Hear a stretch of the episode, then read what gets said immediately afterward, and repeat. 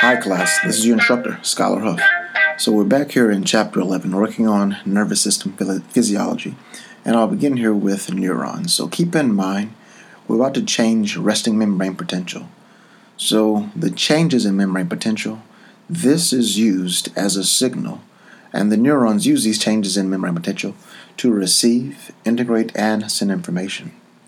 So the two ways in which the changes in membrane potential occur are as follows. So one, you have some alteration in ion concentration on the two sides of the membrane, and two is anything that changes membrane permeability, of course, meaning changes the number of open channels, it will indeed change membrane permeability and, of course, transfers information.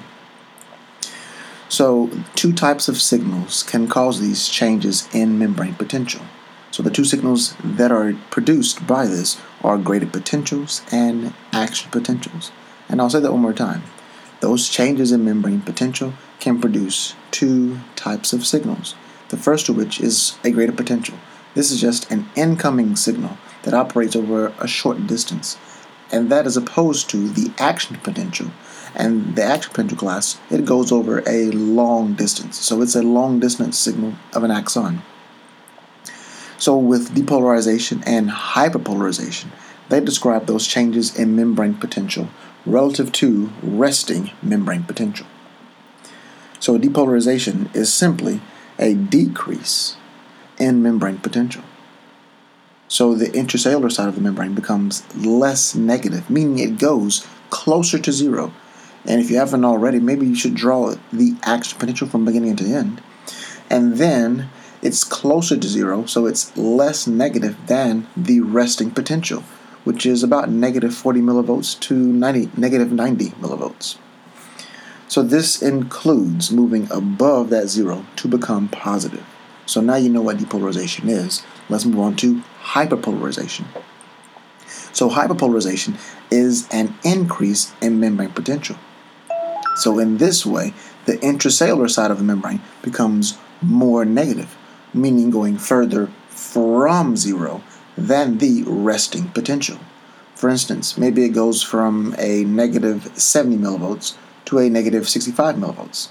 And if you're thinking in your brain right now which one that is, that would most certainly be depolarization. Yes, a very slight depolarization, but it is indeed.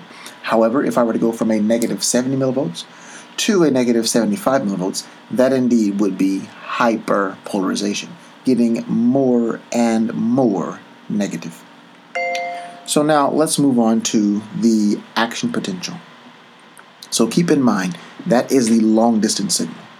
So the principal way that neurons send signals over long distances is by generating, yes, the first portion, and propagating or transmitting action potentials. So only cells with excitable membranes, known as A, neurons, and B, muscle cells, can generate action potentials. I'll say it again, only cells with excitable membranes, such as neurons and muscle cells, can generate action potentials.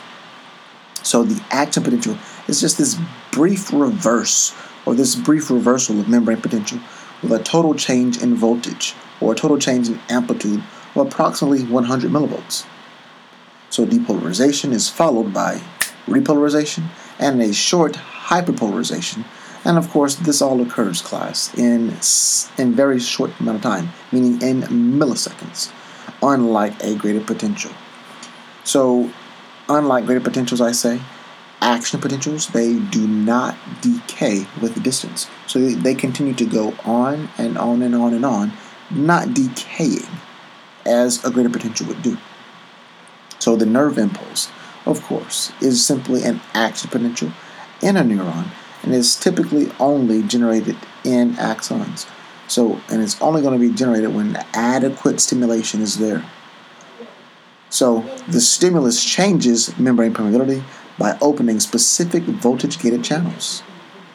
So, from here, we're going to get into generation of an action potential. So, we have four phases or four parts that are being included. So, we have the resting state, which will be number one. We have number two, which is depolarization. Three is repolarization, and then four is hyperpolarization. So let's begin the resting state. So at rest, all gated sodium and potassium channels are closed. so only leakage channels are open to, of course, maintain that resting membrane potential. So each sodium channel has two gates. So there are those voltage-sensitive activation gates that are closed at rest periods. And of course, they then respond to depolarization by opening. And of course, in an activation gate, of course, it blocks a channel once it opens. From there, depolarization opens and then inactivates the sodium channels.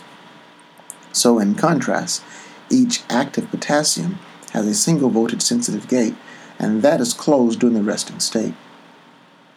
It opens, class, very, very slowly in response to the depolarization events that occur. Let's get now to number 2, which is depolarization. With depolarization, the sodium channels open, so there's going to be local currents that depolarize the axon membrane, and then the voltage-gated sodium channels open, and sodium rushes into the cell. This influx of a positive charge depolarizes the local patch of the membrane further, opening more and more sodium channels. Hence, the interior of the cell becomes progressively less negative. When depolarization reaches that critical level, that threshold, which is approximately negative 55 millivolts to about negative 50 millivolts, depolarization becomes self-generating, meaning it's urged on by that positive feedback, going further and further, further depolarizing.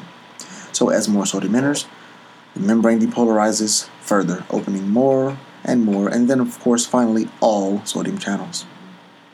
So the membrane becomes less and less negative, and then you get the overshoot that you love to draw each and every day, and that spike of the action potential. So membrane permeability and membrane potential, of course, they both cause positive feedback. Let's get on down to repolarization. So with repolarization, the sodium channels are inactivating and the potassium channels open. So it's the explosive action potential that lasts only about 1 millisecond. It is self-limiting because inactivation gates of the sodium channels close to inactivate. So membrane permeability to sodium declines, and then we get back to resting levels. So the action potential spike stops. The slow voltage-gated potassium channels open, and the potassium rushes out of the cell, following its electrochemical gradient, restoring internal negativity of the resting neuron. This is called repolarization, and it's caused by this abrupt decline in sodium permeability and this increased permeability to potassium that contributes to repolarization. Let's get to number 4 to finalize what's happening here. So now we're to hyperpolarization. So some potassium channels will remain open, and the same happens with some sodium channels. They reset. So we now have the period of increased potassium permeability, and it typically lasts longer than needed to restore the resting state. So excessive potassium efflux right before, and then the potassium channels close. So a hyperpolarization is seen with this slight dip after the spike, and then the sodium channels reset, reopening inactivation gates and closing their activation gates. So to end things, repolarization restores the resting electrical conditions, but not resting ionic conditions. So after repolarization, the sodium-potassium pump redistributes the ions. Thank you all for listening, and I hope you now have a better understanding of not only how resting membrane potential is there, but also you understand now the action potential, that brief but long-distance signal within a neuron. So make sure you all study well, and I'll see you in class very soon.